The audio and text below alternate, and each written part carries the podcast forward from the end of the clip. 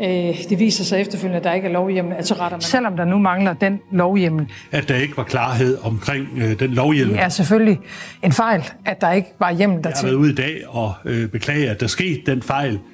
Det er en klar øh, fejl, og jeg erkender også, at øh, det er en fejl. Sådan har det lyttet fra regeringen, siden det kom frem, at der ikke var lovhjemmel til at beordre alle mink i Danmark aflivet den 4. november. I God Aften Danmark og Aftenshowet og på Facebook-stream har regeringen beklaget og undskyldt citation fejlen, som de kalder den, eller at der ikke var klarhed om den manglende lovhjemmel. Og imens så taler jurister og eksperter i forvaltningen om, at der er tale om en ulovlig ordre og et grundlovsbrud. Men øh, vil regeringen egentlig selv kalde sin ordre for ulovlig? Det er noget af det, vi undersøger her på Radio 4 morgen til morgen. Vores øh, reporter Anders Vore, han har dykket ned i den her strid om ord. Nemlig vores reporter Anders Vore, revolverjournalisten, er taget ud bevæbnet med en diktafon, og så stiller, smider han den altså op i ansigtet på Socialdemokraterne og spørger, hvad vil de kalde den her fejl, som er, er blevet begået. Det er 20 minutter over syv, at du kan høre Anders Vores reportage fra Christiansborg. 这是人生第一个命不漏。有可熟吗？是熟吗？嗯，它是它其实是鸭肉。 Det kan måske være lidt svært at høre, men det, øh, det vi hører her, det er, det er en, øh, en kineser, som spiser en flagermus. Og nok også taler med lidt, lidt mad i munden. Jeg synes, jeg kunne høre, der blev, blev snakket henover. Øh, og det var lige præcis den her kinesiske madtradition, med, altså med levende dyr på et madmarked i Wuhan, som satte det hele i gang. Altså coronavirus. Det har vi i hvert fald fået at vide. Men måske skal historien skrives om. I hvert fald så har et italiensk forskerhold øh, hævdet og har fundet dokumentation for, at der allerede var coronavirus, ny coronavirus i Italien i september sidste år. Den påstand, den undersøger vi kvart i syv. Hvordan har du det med flagermus, Christian Magnus? Det er ikke nogen, jeg vil spise i hvert fald. Det er ikke nogen, du vil spise. Jeg har altså, det bedst, når de hænger i en eller anden grotte. Øh, og altså, I en grotte. i en grotte, ja. Ja. Holder sig derinde. Jeg har siddet og spist en hel del med flagermus hængende over hovedet, da jeg boede i Vestafrika, øh, og blandt andet dækkede Ebola-udbruddet. og øh, det var jo også inde på det her tidspunkt, hvor jeg blandt andet sad og spiste en frokost øh, i Sierra Leones hovedstad. Der kan man så sidde på sådan en tog, og da jeg kiggede op, så sad og spiste en banan, så var der flagmus øh, hængende over. Det tror jeg er sådan noget af det, jeg ville have tænkt lidt over, øh, hvis jeg havde vidst, at øh, et par uger senere, så var der faktisk et udbrud i gang. Det der med flagermus og, øh, og sygdomme og viruser, der bliver spredt, det, øh, Besøger flagermus egentlig, når de sådan hænger der og sover? det var i hvert fald en plads, hvor der var fuld af det, som... Altså, i Danmark er man bare vant til sådan noget fu, øh, hvad hedder det, duelort, ikke? Mm. Øh, jeg tænkte ikke videre over det, før jeg kiggede op. De, ja. de, de sov, fordi det var om dagen selvfølgelig, jeg sad der. Ja. Anyway, vi, vi prøver at, at finde ud af, om det er flagmusen, der er det, som er det oprindelige ligesom udgangspunkt for den her Startede virus. coronavirus ja. i Kina, eller startede det i Italien? Ja, hvis det var Italien, hvad er det så for et dyr, hvis det overhovedet var et dyr? Det øh, taler vi videre om kvart øh, i syv. Og så skal det også handle om andet end, end mink og flagermus øh, her på Radio 4 morgen. Det skal handle om, hvilken litteratur vi læser, specielt øh, når vi går i skole. Fordi når de danske elever i folkeskolen og gymnasiet skal lære, hvad god, gedigen litteratur er i dansk undervisning, så er det oftest H.C. Andersen, Johannes V. Jensen og andre mænd, der er på skoleskemaet. Så er det på tide med flere kvindelige forfatter i skolepensummet. Det er noget, vi prøver at blive klogere på i løbet af de her næste tre timer. Vi starter med at tale med en lektor øh, på et gymnasie, som mener, at der bestemt er plads til flere kvinder i den danske litteraturkanon. Lige nu der er klokken øh, 9 minutter over 6. Du har tændt for Radio 4 morgen. Tusind tak for det. I studiet der er Christian Magnus Damsgaard og Stine Kromer Dragsted. Hvor, øh, hvornår står solen op i dag, Stine? Ja, det har jeg faktisk ikke slået op, men det tror vi kan regne ud. Du brillerede med det i går. Jeg brillerede med det i går. Der, der, altså, der nævnte Synes du det? Det- Der nævnte du ofte, hvornår solen stod op, Ja, og kan, hvornår du den huske, ned. kan du huske det, hvornår den stod op i går? Den øh, stod op øh, fire minutter senere, end den gjorde dagen forinden. ja, og det var lidt over 8. Du har lyttet efter. Fantastisk. Så hvis det nu er gået fire minutter til, så kan det jo være, at vi kan regne ud af det omkring øh, måske 10 minutter over 8. Det slår jeg lige op, øh, det er godt. så vi kan se, øh, hvornår der kommer lys over land på denne øh, onsdag den 18. november. Der skal falde en kompensation, der gør, at minkavlerne kommer godt fra det erhverv, de har oparbejdet gennem mange år og for mange vedkommendes livsværk. Sådan sagde Mette Frederiksen og Mogens Jensen, og det har de sagt flere gange under den her, under den her saga med, med aflivningen af det danske minkerhverv. Og en lignende melding, den er altså også kommet fra Venstres formand, Jakob Ellemann Jensen. Han har sagt sådan her. For mig at se, der er det jo fuldstændig klart, at når man imod loven udrydder et velfungerende eksporterhverv fuldstændig, jamen så skal de jo have en fuldstændig og, og retfærdig erstatning. En fuldstændig og retfærdig erstatning.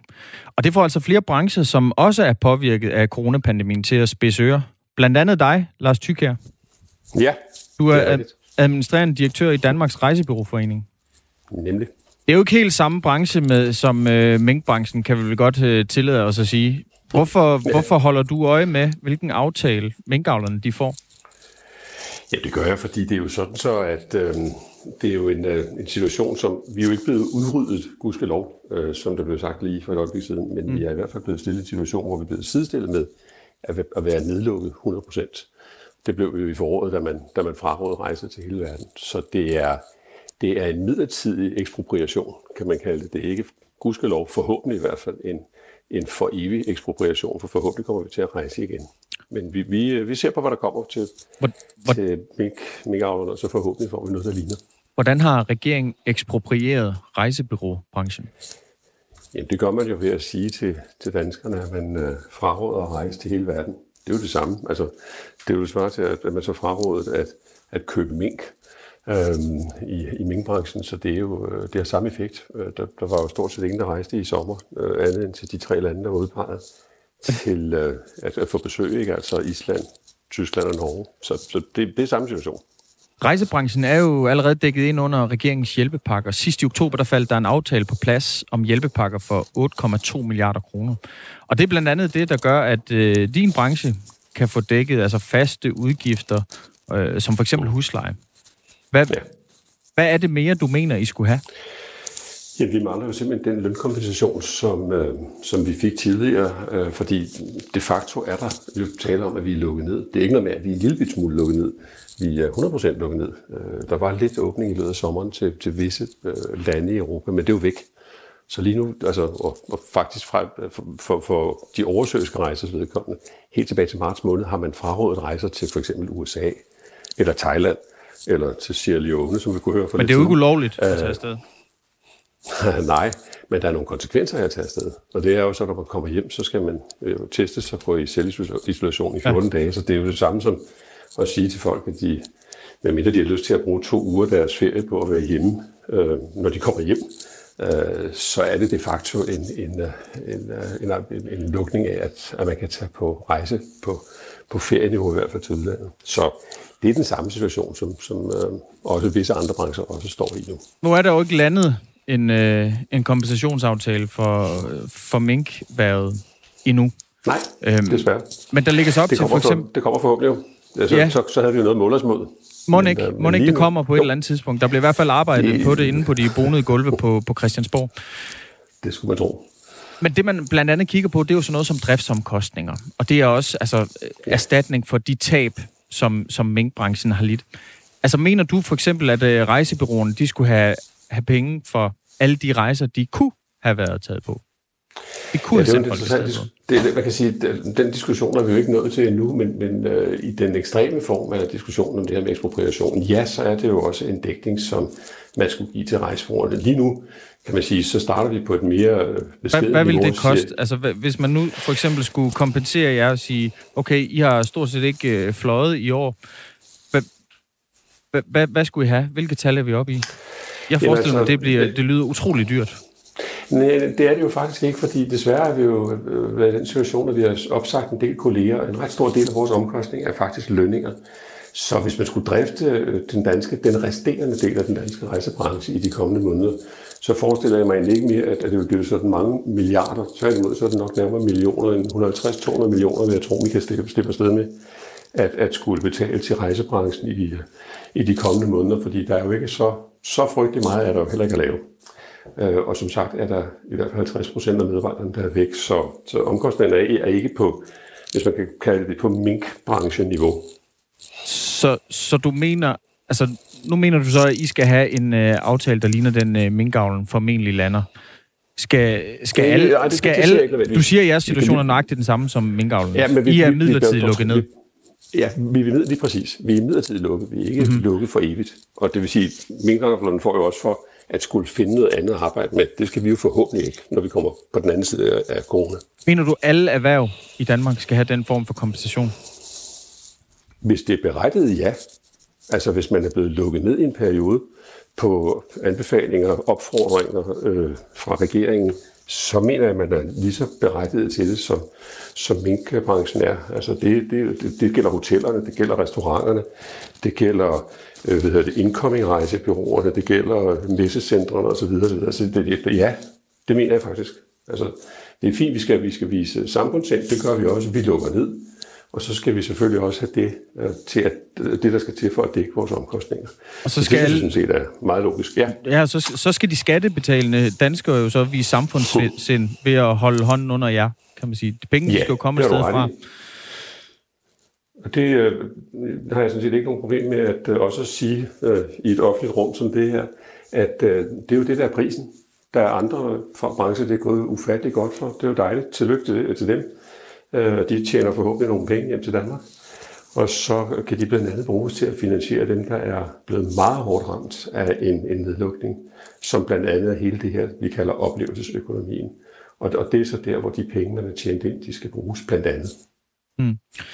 Mandag aften, der faldt altså en politisk aftale på plads, som sikrer minkavlene en tempobonus på mellem 30 og 40 kroner per dyr, som bliver aflevet. For en avler med, med 10.000 mink, der vil den her aflivning altså udløse en bonus på mellem 3 og, og 400.000 kroner. Tempobonusen, den vil så samlet set koste statskassen omkring 420 millioner kroner. Men den helt store regning, den helt store sten, der skal falde på plads, øh, det er jo den her aftale om, hvor meget minkavlen skal have erstatning for, at de kan køre videre med deres erhverv. Ja. Minkavlen, de mister altså deres livsgrundlag. Deres øh, fag er blevet gjort ulovligt, i hvert fald indtil 2022. I rejsebranchen, der er I allerede begyndt at flyve igen. Så småt. Ah, ja, det, det, Er der, det er, er, er der ikke fly, der... Jo, det er der, men, men det er jo med dem, der rejser med, eller transporterer nødvendige kunder, om man så må sige, dem, der skal ud og møde en, en, øh, en virksomhed i udlandet, eller som skal til et, et, et, et politisk møde. Eller Så er hvad ved jeg, jo ikke lukket ned. Nej, men man kan sige, det er rejsebrugerne er jo øh, sådan set lukket ned, så det er det med, at der flyver en flyver en gang imellem. Øh, det, det er jo ikke nødvendigvis ens betydende med, at rejsebranchen har en indtjening. Altså, jeg, jeg vil gætte på, at SAS ligger på en belægningsprocent på under 10, men ligger de på, altså i forhold til, hvad de plejer at ligge på. Og vi, Men minkavlen ligger jo med en, hvis vi skal blive i den terminologi, en belægningsprocent på 0. På 0. Yes, og det er også derfor, at vi skal ikke nødvendigvis have en en-til-en dækning. Det er jo det, vi skal diskutere Okay. med politikerne. Ja. Så, det, så jeg vil sige, vi har, ikke- jeg har ikke nogen forventning om, at vi skal have millioner og milliarder for at være ude af drift i øh, de næste 20 eller 100 år. Altså jeg, jeg, jeg siger, at der er, en, der er en problemstilling lige nu, og formodentlig frem til næste sommer. Og det er den, der skal dækkes af på en måde, så branchen kan overleve, og vi ikke skal overgive rejsebranchen til udenlandske virksomheder. Så det, det, det, det er ikke, fordi vi har en, ublu forventning om, at der kommer masser af milliarder ind. Det skal, der skal dækkes det, det koster at gå i tvale, kan man sige. Og det er, det, er, det er der en pris på, men det er ikke på mink niveau. Vi er altså også helt forhåbentlig i en lidt bedre situation, end minkavlerne er. Lars Thykier, lad os håbe, det ikke var de næste 20 eller 100 år. Tak fordi du var med. Det håber jeg fandme også. Tak. I lige måde. Ha' en god dag. Ja, lige over. Ja, lige meget. Altså administrerende direktør i Danmarks Rejsebyråforening. Godmorgen. Nu lukker Thailand jo ikke øh, nogen ind, så det vil ikke nytte at flyve der ud, spørgsmålstegn. Sådan skriver en af jer ind på vores øh, sms, hvor man jo kan skrive ind på 1424, starte sin besked med, med R4. Hvor vil du flyve hen, hvis du kunne, Christian Magnus? Sibirien. Sibirien? Sibirien. Okay. Det Ja. vil jeg, det, den må du godt lige tykke lidt på, og så forklare mig, hvorfor det er dit det første valg. Skal jeg tykke på den nu, og så forklare det senere? Ja, for jeg skal Ellers- lige læse en sms op imens. Okay. Ja.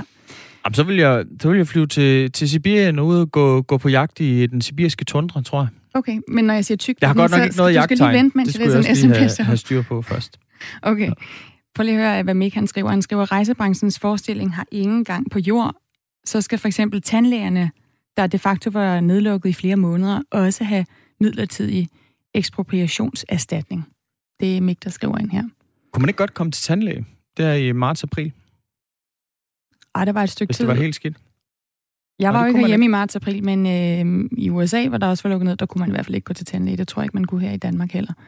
Øh, jeg kan huske, vi dækkede, da det åbnede op igen, og der var debat om, hvordan at tandlæger skulle have visir mm. og det ene og det andet på. Det er lang tid at gå med en tandpine i hvert fald. Men I kan altså skrive ind, nogle af jer har allerede gjort det. Flere må gerne gøre det. Altså 1424, start din besked med R4. Og som uh, I vil tage til Sibirien, ligesom Christian Magnus, hvis der, hvis der var fly, man kunne uh, rejse med. Og hvis man ikke, altså selvom der er jo fly, og der, det, altså, der er nogle steder, man godt kunne tage til, det ikke er sådan decideret forbudt, så er det jo sådan også med nogle jobs, at hvis man rejser afsted, også med skoler, så får man at vide, jamen, øh, så har du et problem, når du kommer tilbage. Mm. Så, øh, så på den måde er der jo også sat begrænsninger på. Nu er klokken 21 minutter over 6 på denne onsdag morgen.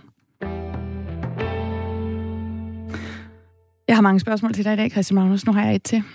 Det handler ikke om Sibirien. Det handler om, øh, du, du skal lige prøve at skrue tiden tilbage. Og... Hvis du har spørgsmål til mig, så vil jeg gerne have sendt dem på en mail på forhånd. Ja, men øh, sådan er det ikke, når man Nå. er morgenvært. Nå. Så nu skal lige skrue tiden tilbage i hovedet og øh, være Christian Magnus på 15-16 år. Det bliver utidigt. det er okay. Så længe at den her utidige dreng, han kan fortælle mig, hvad... Øh, altså, kan du overhovedet huske nogle af de bøger, du læste i folkeskolen? Var der nogle af dem, der gjorde indtryk på dig? Jeg mener, jeg læste Det forsømte forår med Hans Schaffi. Det forsømte forår? Det forsømte forår. Ja. Lektor Blomme. Den læste jeg også. Ja. Ja. Hvad, øh, hvad, hvad kan du huske for den? Hvad gjorde indtryk på dig? Hvad der gjorde indtryk? Mm.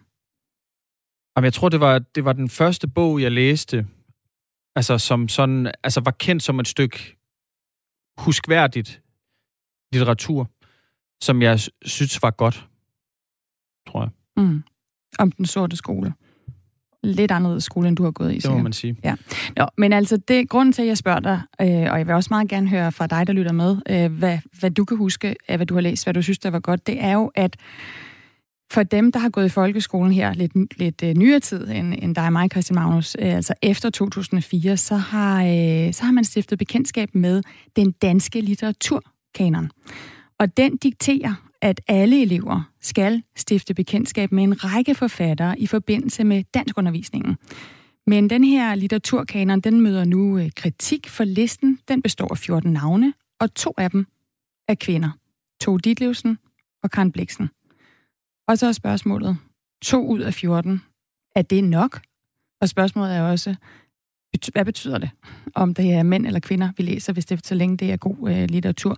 Men altså, den danske litteraturkanon, den blev indført i 2004 af undervisningsminister Ulla Tørnes på det tidspunkt, øh, som nedsatte et udvalg af fagfolk, som altså fik fri rammer til at bestemme, hvem der skulle være en del af den her kanon. Og Ulla Tørnes, hun siger sådan her til øh, os på Radio 4 om planen med litteraturkanonen. At sikre, at øh, de børn og unge, der har gået i den danske folkeskole, at de øh, undervejs stifter bekendtskab med vigtige øh, danske forfattere. Og øh, sagen var jo den, at øh, tidligere så kunne man gå 9-10 år i den danske folkeskole, uden øh, i princippet at have stiftet bekendtskab med øh, for eksempel H.C. Andersen. Det er jo selvfølgelig usandsynligt, men øh, teori, i teorien kunne det lade sig gøre. Og derfor var der et bredt ønske om at sikre, at når man er gået i den danske folkeskole, jamen så har man også stiftet øh, bekendtskab med øh, vigtige danske forfattere, som er en vigtig del af vores øh, fælles kulturarv. Og derfor udarbejdede vi øh, litteraturkanonen. I dag sætter vi her på Radio 4 Morgen fokus på den her litteraturkanon, fordi den fra flere sider får kritik for at have alt for få kvindelige forfattere med, altså to ud af 14. Her fortæller Ulla Tørnes, øh, hvad hun tænker om det her lave antal kvinder i litteraturkanonen. Jamen, allerede tilbage i 2004, der øh, blev der rejst øh, kritik af, at der kun var en enkelt kvinde med i kanonen. Det var faktisk øh, blandt andet Kvinfo, som pegede på, at, øh, at det var for dårligt. Øh, formanden for kanonudvalget, Jørgen Lund, øh, hævdede, at øh, der i den danske øh, litteraturhistorie har været for få kvinder, som har haft muligheder for at øh, udgive deres værker, og derfor var der simpelthen ikke nok kvinder øh, i hans optik at vælge imellem. Og derfor...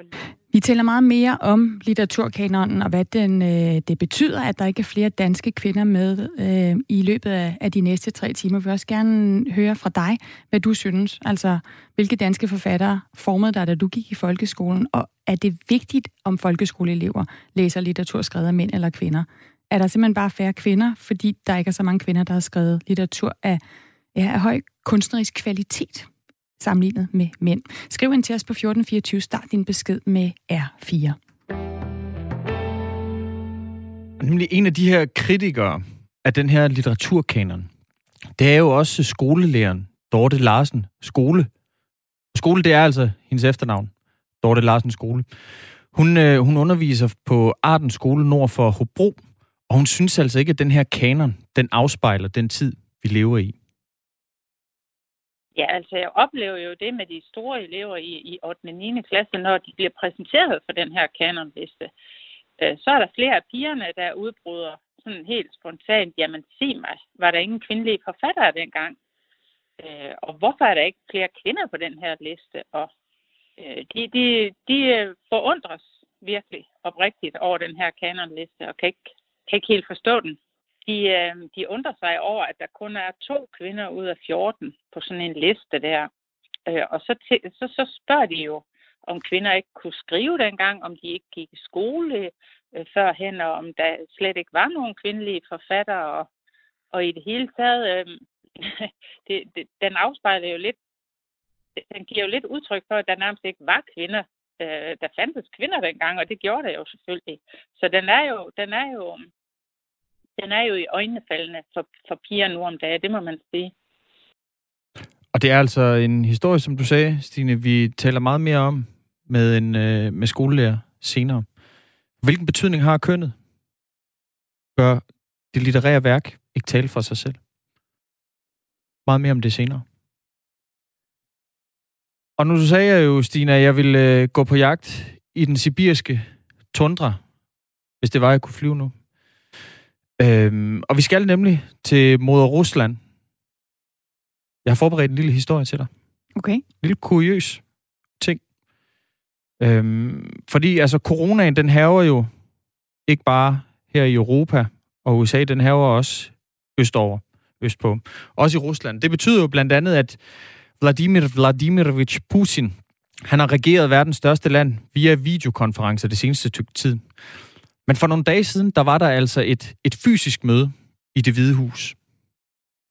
Og sådan en, sådan en gammel USA-korrespondent som dig, Stine, øh, der er det jo nok nyt, at det hvide hus, det ikke, er, ikke bare er i Washington, det er altså også i Rusland. Det er parlamentsbygningen, som ligger i det centrale Moskva. Og her der mødtes Putin med nogle af de mest magtfulde mænd i det russiske forsvarsministerium, i de russiske væbnede styrker og forsvarsindustrien. Øh, Rusland producerer jo selv sin, øh, sin våben. Øh, de køber dem ikke andet sted fra, de producerer dem selv. Øh, så derfor så har man selvfølgelig også industrien med på sådan et møde her. Og det er altså et møde, hvor de sidder og diskuterer, altså, hvad skal reglerne og øh, procedurerne være for anvendelse af kernevåben osv. Øh, så det kan man altså ikke klare over et Zoom-møde. Det er, det, er det er alt for følsomt og sensitivt, det de skal tale om. Og her da man tunede ind på tv, så kunne man altså se Putin sidde for bordenden, mens de andre de sad langt fra ham. Altså adskillige meter fra ham. Og så siger han.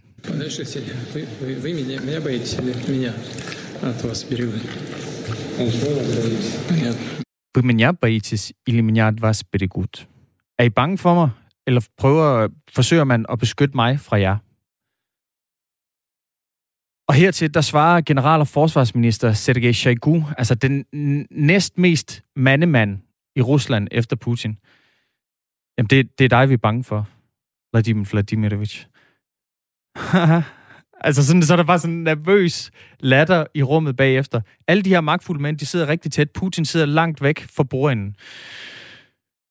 Og han er altså en, en rigtig sjov mand, og jeg tænkte, til i morgen, der forbereder jeg sådan nogle, nogle små Putin-anekdoter til dig. Fordi han har faktisk kommet med en, en del gode, gode jokes.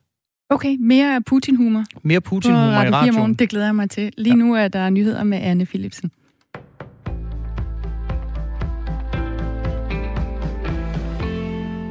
De næste dage kan blive meget afgørende for fødevareminister Mogens Jensen.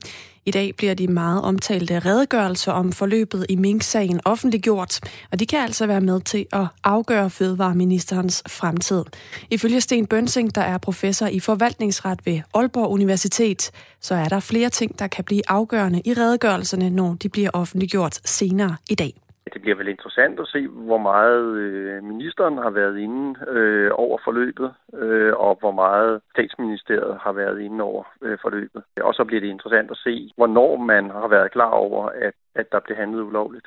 I alt bliver der lagt tre redegørelser på bordet senere i dag, men Fødevareminister Mogens Jensens skæbne bliver formentlig ikke afgjort lige med det samme, når redegørelserne er kommet frem.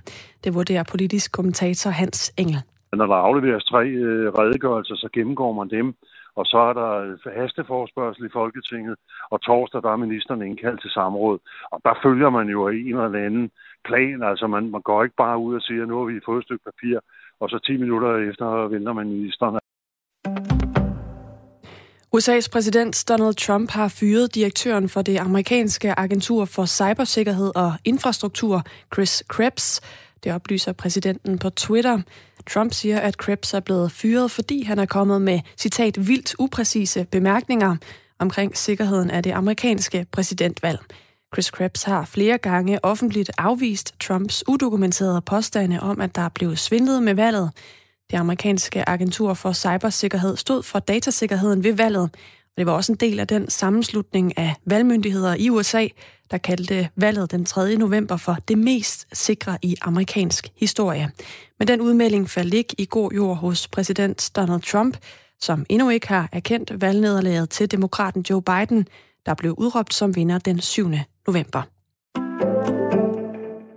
Seksualundervisning bør være obligatori- en obligatorisk del af undervisningen på ungdomsuddannelserne STX, HF, HHX og HTX. Det mener flere elevorganisationer, skriver Jyllandsposten i dag.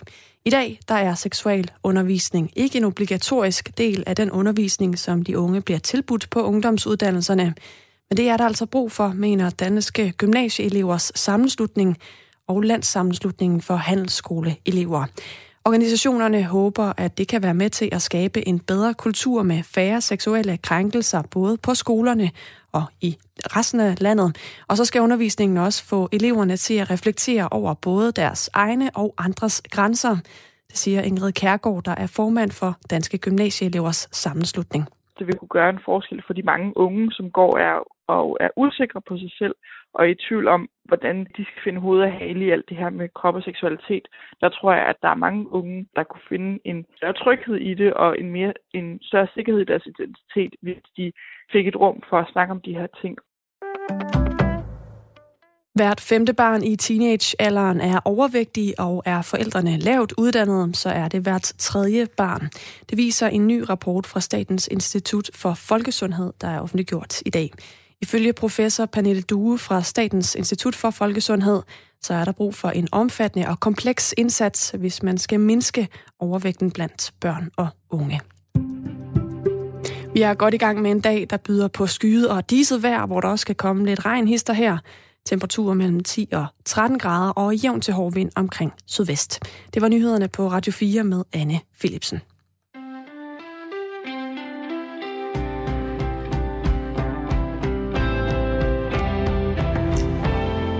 til rejsebranchen. Sikke en gang vrøvl. Det er da ikke i nærheden af en ekspropriering. Overhovedet ikke samme situation. Vi lever i et land, hvor man i forvejen får i pose og sæk, så lad være med at forlange og forlange. Regningen ser ud til at blive dyr nok, som det er. Venlig hilsen, Frank. Det er altså Frank, der har skrevet ind på 1424, startede sin besked med R4 med en kommentar til Lars Tykær, formand for Rejse, Rejsebyråernes Forening, som vi havde med tidligere her, som altså kigger til Christiansborg i disse dage, hvor der forhandles en, øh, en aftale partierne imellem om kompensation til minkerværet, som altså er blevet lukket ned af regeringen som følge af en muteret coronavirus. Ja, for selvom at der har været forhandlinger om det her med lovgrundlag og tempobonus, hvor der altså er kommet et smalt rødt, rødt flertal, så er alle partier jo stadigvæk ved at forhandle om selve kompensationen. Og det er jo en af de ting, som vi så også berører i dag på Radio 4 morgen. Altså, hvad er forskellen på et erhverv, der bliver lukket fuldstændig ned, og så et erhverv, der bliver påvirket af coronaen, sådan som vi jo alle sammen gør. Og hvad betyder det for, hvordan man skal kompenseres eller hjælpes øh, af regeringen? Der er også kommet øh, en anden besked her i vores inbox fra Paul, der skriver, Godmorgen, sjovt at I nævner det forsømte forår. Jeg har lige læst den 4-5 gange og bliver ved med at finde geniale passager. Men okay, der er ikke så mange kvinder med, men dengang var der nok heller ikke så mange feminister eller pylderforældre. Venlig hilsen, Paul. Og Paul han skriver altså ind, fordi du nævnte det forsømte forår, Christian Magnus, da jeg spurgte dig, hvilken bog du kunne huske fra folkeskolen. Og grunden til at spørge dig, det er jo, at der er en dansk litteraturkanon for dem, der er gået i skole efter 2004. Så er der simpelthen bestemt fra politisk hold, det var Ulla Tørnes, der dengang var minister, at øh, der er 14 forfattere, som man i hvert fald gerne skulle prøve at undervise i at komme igennem, øh, når man går i folkeskole og i gymnasiet. Og nu er der rejst en diskussion om, der ikke er for få kvinder i den her danske litteraturkanon, som jo altså er den her liste over forfatternavne. I Dansk Lærerforenings bestyrelse for det almene gymnasie øh, og HF, der er de utilfredse med, at øh, kanonens nuværende form og, og den her fordeling af mandlige og kvindelige forfattere, der er altså 14 forfattere i alt, to af dem er kvinder, øh, de mener, at det er et problem. Godmorgen, Misha Slot Carlsen. Godmorgen. Lektor på Averhøj Gymnasium og forperson i Dansk Lærerforeningens bestyrelse. Der er 12 mænd i den danske kulturkanon. Der er to kvinder. Du efterspørger øh, flere kvindelige forfattere i den danske kanon. Hvorfor? Altså, der er 13 øh, mænd og en kvinde, og, og jeg efterspørger flere, fordi øh, det sender et forkert signal til vores fremtid, til vores fremtidige læsere øh, om, hvad, øh, hvem der har skrevet litteratur. Jeg er godt klar over, at øh, det er også et udtryk for, at man måske ikke har udgivet lige så meget litteratur i fortiden som af kvinder som mænd. Øh, og at øh, litteraturhistorien jo også går en del længere tilbage end øh, vores egen tid. Øh, men det er et forkert øh, udtryk for, øh, hvad skal man sige, øh, menneskeheden. Menneskeheden skal repræsenteres af, af den kanon, vi har. Øh, ja, som kort sagt, så øh, fortæller det kvindelige læsere, at øh, de i mindre grad har ret til at blive set af litteraturen end mandlige læsere. Hvorfor gør det det? Hvorfor fortæller det kvinder, at de har mindre ret til at blive set? Altså, øh, kvinder og mænd øh, kan selvfølgelig skrive om de samme ting, men øh, kvinder øh, har et andet øh, blik på verden, og øh, en mænd har. Og, øh, hvis man kun afskærer verden, eller skal man sige, taler om en kanon, øh, der består af mandlige forfattere, jamen, så øh, vil der være rigtig mange synsvinkler på verden, man ikke har fået belyst. Det kan der være i hvert fald, og der er i hvert fald ikke er blevet repræsenteret, fordi vi mangler nogle stemmer.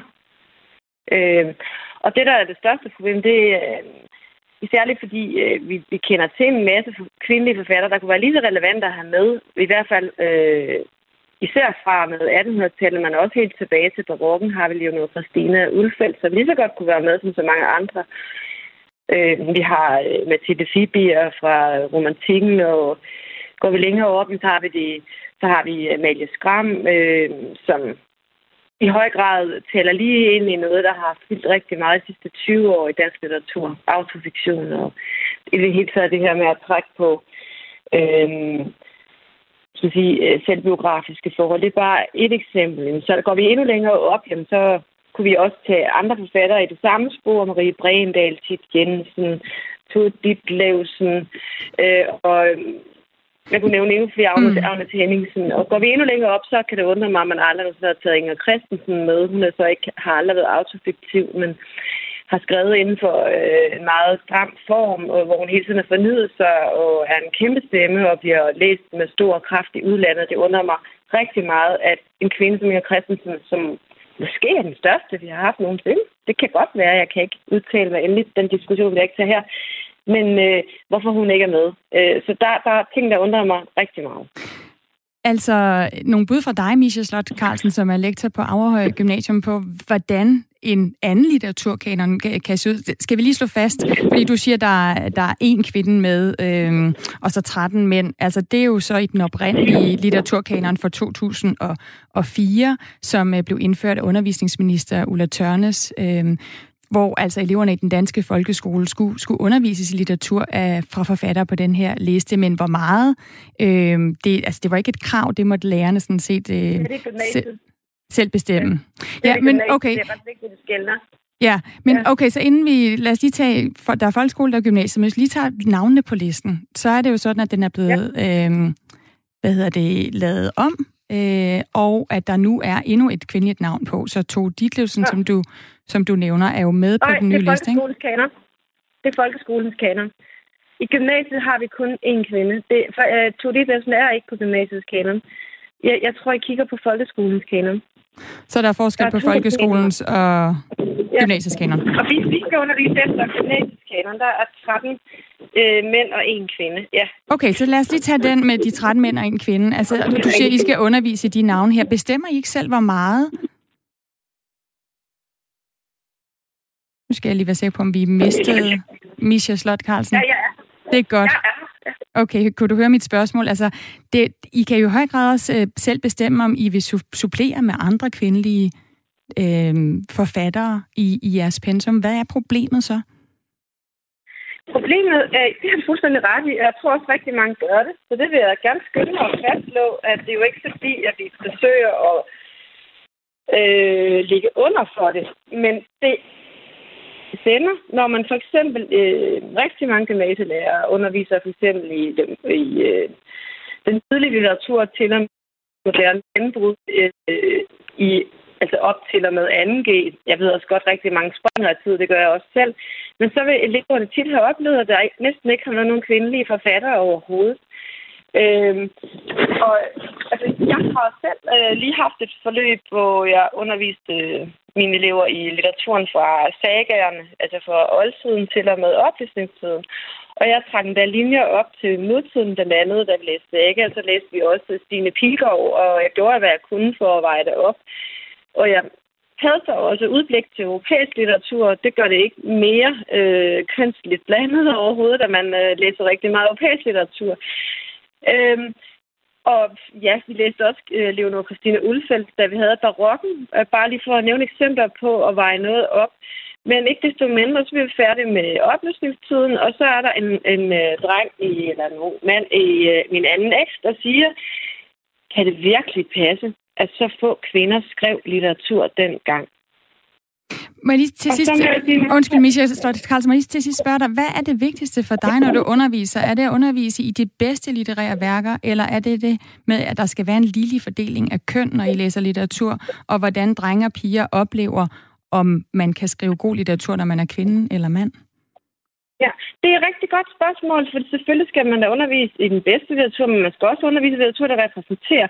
Og spørgsmålet er, om det nødvendigvis er den bedste litteratur, der er udvalgt, fordi der kunne godt have været langt flere forfattere blandt den bedste, eller i den her kanon, så skulle den bare være større. Så det, jeg siger, det er, at hvis vi skal have en kanon, øh, der ikke har sorteret for mange fra, øh, som også kunne kvalificere sig til at være her, så skal den i virkeligheden være større. Men hvis der bliver flere krav til, hvor mange forfatter man skal undervise i hver dag, så, øh, så vil jeg foreslået helt, en helt anden måde at gøre det på. Det er det, øh, jeg kalder en brutoliste, øh, hvor vi måske tager 20 til 30, 25 til 30 forfatter, fordi man kunne snilt mm. finde så mange forfattere, der er lige så vigtige som de 14, der er på kanonlisten her.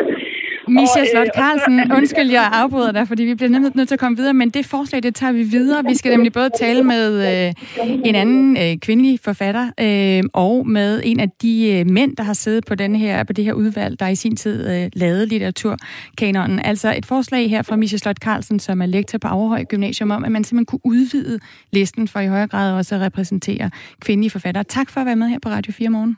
Ja. Og jeg skal lige undskylde, at der var lidt dårlige øh, forbindelser. Sådan er det, når vi har øh, med telefoner øh, at gøre. Jeg ved ikke, om de også har det her med, når det er klokken kvart i syv om morgenen, at det kan være svært at, at vågne op. Men øh, jeg tror, at øh, pointen øh, stod nogenlunde klart på, hvad Misha Slot Carlsen han, hun mener. Klokken er 16 minutter i syv. Det er nødvendigt at aflive alle mænd i Danmark. Det gælder desværre også afstyrene. Det er nødvendigt at aflive alle mink i Danmark. Sådan sagde Mette Frederiksen den 4. november. Og ordren om, at alle mink skulle aflives. Det var altså en omdiskuteret ordre, som de fleste danskere nok øh, ved, øh, ikke havde en lovhjemmel bag sig. Jurister og eksperter de taler om, at der er blevet begået grundlovsbrud, og at det var en ulovlig ordre. Regeringen selv kalder det for en fejl og beklager, at der ikke var klarhed om den manglende lovhjemmel. Men vil de selv kalde det, som de har gjort for ulovligt?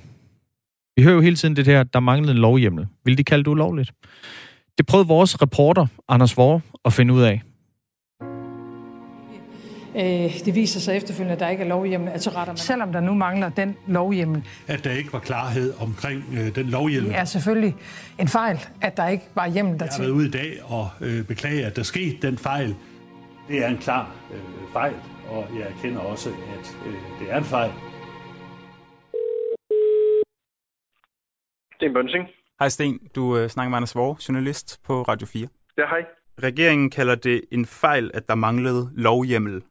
Hvad vil du kalde det? Ja, altså, jeg, jeg mener, det rigtigste begreb, det er, at det er ulovligt. Men det klart, man kan selvfølgelig kalde ting for forskellige ting, men, men faktum er jo i hvert fald, at der ikke er et, øh, et, et lovgrundlag. Og hvad er det for et slags lovbrud, de har foretaget sig?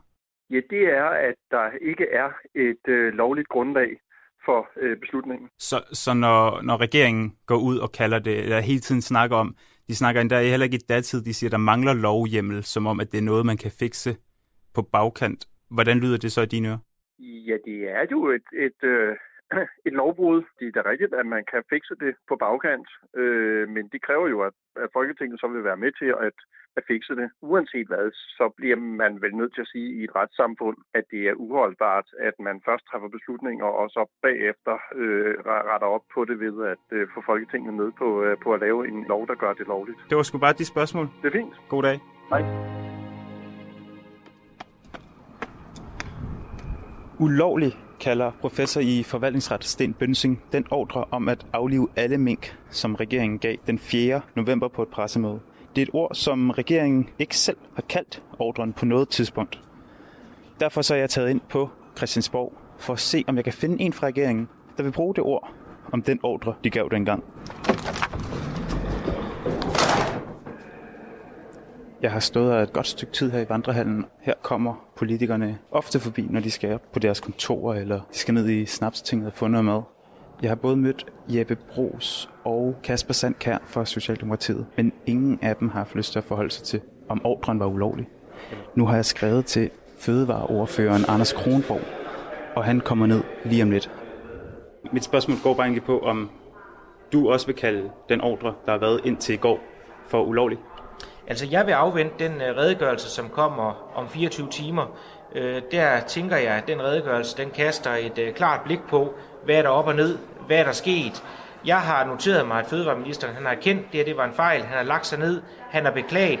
Så nu har man fået det på plads, og så lad os afvente redegørelsen. Når der er en professor i forvaltningsret, der kalder det ulovligt, vil du så anerkende, at det var ulovligt? Altså, jeg synes ikke, man skal forsøge at lægge øh, en politiker ord i munden. Jeg siger meget klart, at der burde have været lovhjemmel. Nu er der en redegørelse, den er klar om 24 timer. Lad os grænse den øh, grundigt. Men vil den kunne ændre på, om det var lovligt eller lovligt? Jeg afventer den redegørelse. Det vil han ikke. Men nu står politisk leder i enhedslisten, Pernille Skipper, foran mig. Hende kan jeg jo forholde samme spørgsmål. Den her ordre, der blev givet 4. november på et pressemøde, vil du kalde den ulovlig? Men selvfølgelig var lov, øh, den ulovlige ordre. Lige om lidt så kommer statsminister Mette Frederiksen ud fra spørgetimen og vil tage imod spørgsmål fra journalister. Der har jeg til mig at spørge hende, om hun mener, det er en ulovlig ordre, de gav den 4. november. Mener du, at det var en ulovlig ordre, I gav den 4. november? I respekt for det arbejde, der pågår omkring redegørelsen, så afventer vi resultatet af det. Så du vil ikke anerkende, at den var ulovlig, den ordre, du gav den 4. november? Det, jeg siger både her, men også her uden for sagen, det er, at jeg har stor respekt for, at øh, der er et ønske om en redegørelse. Øh, og jeg synes, man skal respektere det arbejde, og det arbejde, det pågår stadigvæk, og så kommer vi jo til øh, Sten Mønsing. Hej Sten, det er Anders igen. Ja, hej. Jeg er kommet tilbage fra Christiansborg, efter jeg har spurgt nogle socialdemokrater, om de selv vil kalde det en ulovlig ordre. Og det ved de ikke, så jeg bliver nødt til at spørge dig igen. Kan der være nogen tvivl om, at det her var en ulovlig ordre, det man gjorde den 4. november? Nej. Altså, regeringen har jo selv beklaget øh, og øh, anerkendt, at øh, der er handlet uden øh, lovhjem. Det kan jeg ikke få til andet, end at så har man handlet ulovligt. Men, men hvorfor vil regeringen så ikke selv kalde det for en ulovlig ordre? Det er jo svært for mig at øh, svare på, altså, men enten øh, fordi man, øh, man bare ikke er så glad for at, at, at indrømme det, eller også fordi øh, begrebet øh, eller ordet ulovligt, det lyder ubehageligt, og, øh, og det kan jo være det, der gør, at det er svært at, at, at tage i sin mund. Og det kan man jo så konkludere, at de ikke vil tage ordet ulovlig i øh, deres mund, men øh, det kan vi. Regeringen lavede en ulovlig ordre, da de påduttede alle minkavlere i Danmark øh, at dræbe deres mink, siger eksperterne. Som man øh, også hører i reportagen, så henviser både føde, fødevareordfører og statsminister Mette Frederiksen øh, til en meget omtalt redegørelse. Og det er jo en redegørelse for hele forløbet med de vigtigste beslutninger i forhold til corona og mink, og ikke mindst hvem der fik hvad at vide hvornår. Og den venter vi på at blive offentliggjort i dag. Den har været en lang uge undervejs, og den kan blive fødevareminister Mogens Jensens endelige, hvis den afslører, at han ikke har gjort det tilstrækkeligt for at undgå, at øh, coronasmitten eskalerede i mink. Men altså efter et døgn, hvor regeringen igen og igen og igen har henvist til onsdagens redegørelse, så kan man i øvrigt stadig ikke få at vide præcis, hvornår i dag, at den kommer, eller hvilken slags redegørelse eller redegørelser, da det egentlig er. Klokken, øh, klokken kvart i, i syv, det kan vist ikke passe. Det er vist kvart i otte. Der taler, taler vi med Peter Velblund, som er sundhedsordfører for Enhedslisten, og vi, vi spørger ham, hvad der skal stå i den redegørelse for, at enhedslisten ikke har tænkt sig at erklære mistillid til Mogens Jensen som minister. Det er altså øh, i næste time. Lige nu er klokken blevet 8 minutter i syv. Der er fundet corona-antistoffer i nogle et år gamle italienske blodprøver. Og det bestyrker den her en mistanke øh, om, at coronavirus måske har været her meget længere, end vi hidtil har troet. Historien den er i hvert fald gået kloden rundt i nyhedsmedierne de seneste døgn, og, og med god grund. For hvis det er rigtigt, at der var coronasmittede mennesker i Italien allerede i september sidste år, ja, så skal hele coronaens skabelsesberetning skrives om.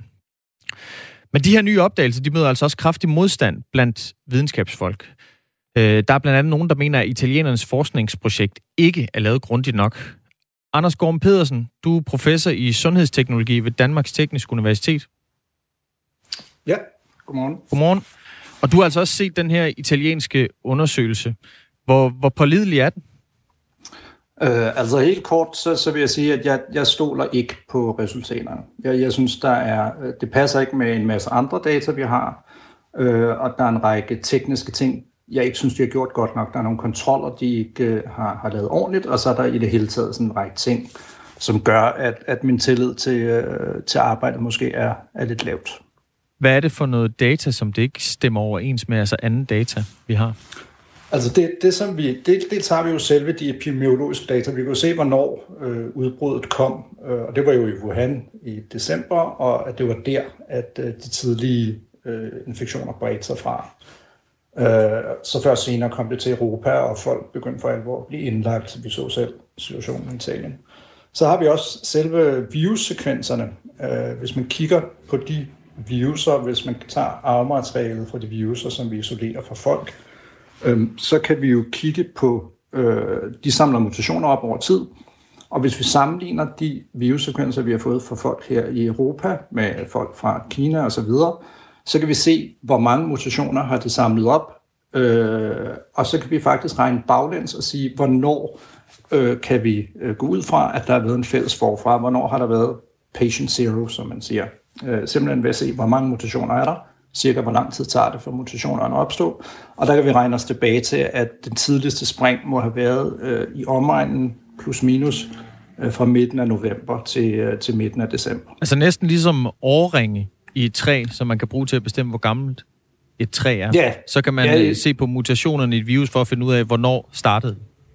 Præcis, ikke? Vi, vi kan okay. simpelthen se, øh, hvor, hvor, og vi kan se, jo længere tid der går, jo flere mutationer samler de her øh, virus op. Der kommer mm. cirka en mutation hver anden uge, så er det bare at regne baglæns for at få et skud på, på datoen.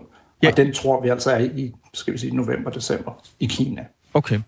Altså læger i Italien, de har fundet knap 1000 blodprøver frem igen og testet dem for covid-19 antistoffer. Blodprøven de er taget i løbet af det sidste halvandet år til en undersøgelse om lungekræft. Og knap hver tiende prøve viste, ifølge de italienske forskere, spor af antistoffer fra covid-19. 16 af blodprøverne viste, at patienten havde været smittet med covid-19 for mere end et år siden, altså inden pandemien officielt var i gang. Anders Gorm Pedersen, hvorfor, hvorfor tager italienerne fejl?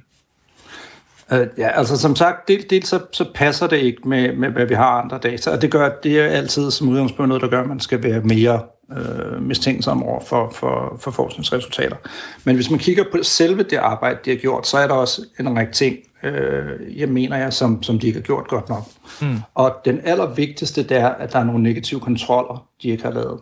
Hvad vil det sige? Vi ved, at det, vi, vi ved, at der findes, altså udover de her pandemiske coronaviruser, som SARS-CoV-2, som vi har nu, for eksempel, mm. øh, så findes der nogle øh, coronaviruser, som inficerer mennesker øh, hele tiden, men som bare giver øh, mere sådan forkølelsesagtige symptomer. Dem, dem, dem kender vi fi, til fire øh, af, af den slags. Og vi ved fra anden forskning, at øh, antistoffer, som vi rejser imod de her forkølelsesviruser, de krydsreagerer i et vist omfang med øh, SARS-CoV-2.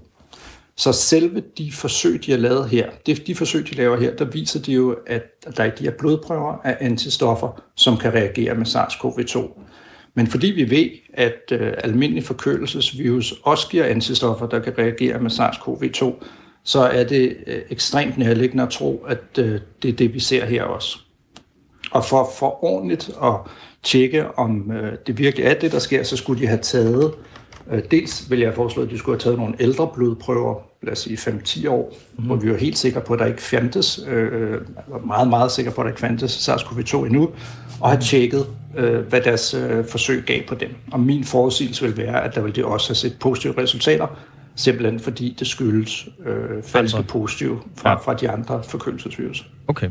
Så der er altså ikke øh, enighed om, øh, om det her. Det, italien, det italienske forskere, som står bag, de, de er jo sådan meget øh, skråsikre i deres konklusioner. Her kommer lige et citat fra Giovanni Apollone. Han er videnskabelig direktør på Institut for Avanceret Teknologi og Klinisk Onkologi.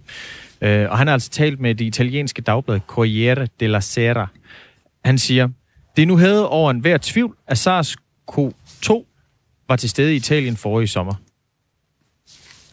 Altså, det er hævet over enhver tvivl. Hvordan kan I være så uenige? Er det fordi, han Giovanni Apollone her er en, en dårlig forsker? Øh, altså nu, han er jo øh, forfatter på, på artiklen her. Mm-hmm. Det er klart, han, han undergraver måske ikke sit eget arbejde her. Øh, han, ja, han, han udtaler sig simpelthen for, for skråsikkert. Man kunne sige, jeg sidder måske og, og relativt skråsikker her også, men ja. han øh, er...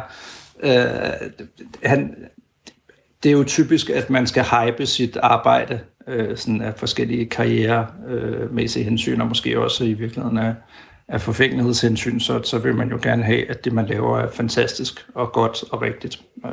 Den fælde, tænker jeg, han har faldet lidt i her. Okay. Den, den officielle forklaring altså på, hvordan øh, det nye coronavirus her opstod, øh, er jo stadig, at det kom fra en, en flagmus på et kinesisk marked i, i Wuhan. Kan den efter din mening og din øh, bedste overbevisning under ingen omstændigheder være kommet et andet sted fra?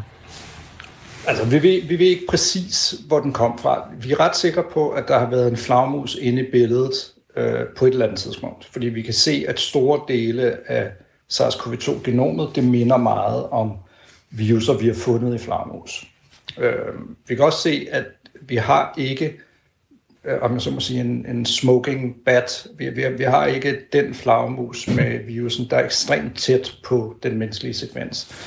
Øh, så, så, så vi har ikke det endelige bevis der endnu, men vi har flagmuse-viruser, der minder så meget om, om vores øh, SARS-CoV-2 her, at det gør det meget sandsynligt, at de kommer derfra oprindeligt så tror vi, at der har sikkert været en eller anden mellemvært indover. Øh, okay. Altså et andet pattedyr, øh, som øh, er blevet inficeret fra en flagmus, og så er inficeret videre til mennesker. Tak for Præcis. det. Oh, ja. Det er simpelthen, fordi vi render ind i nogle nyheder nu. Ja. Tak for det, Anders Gorm Pedersen, professor i sundhedsteknologi ved Danmarks Tekniske Universitet. Nu er der nyheder.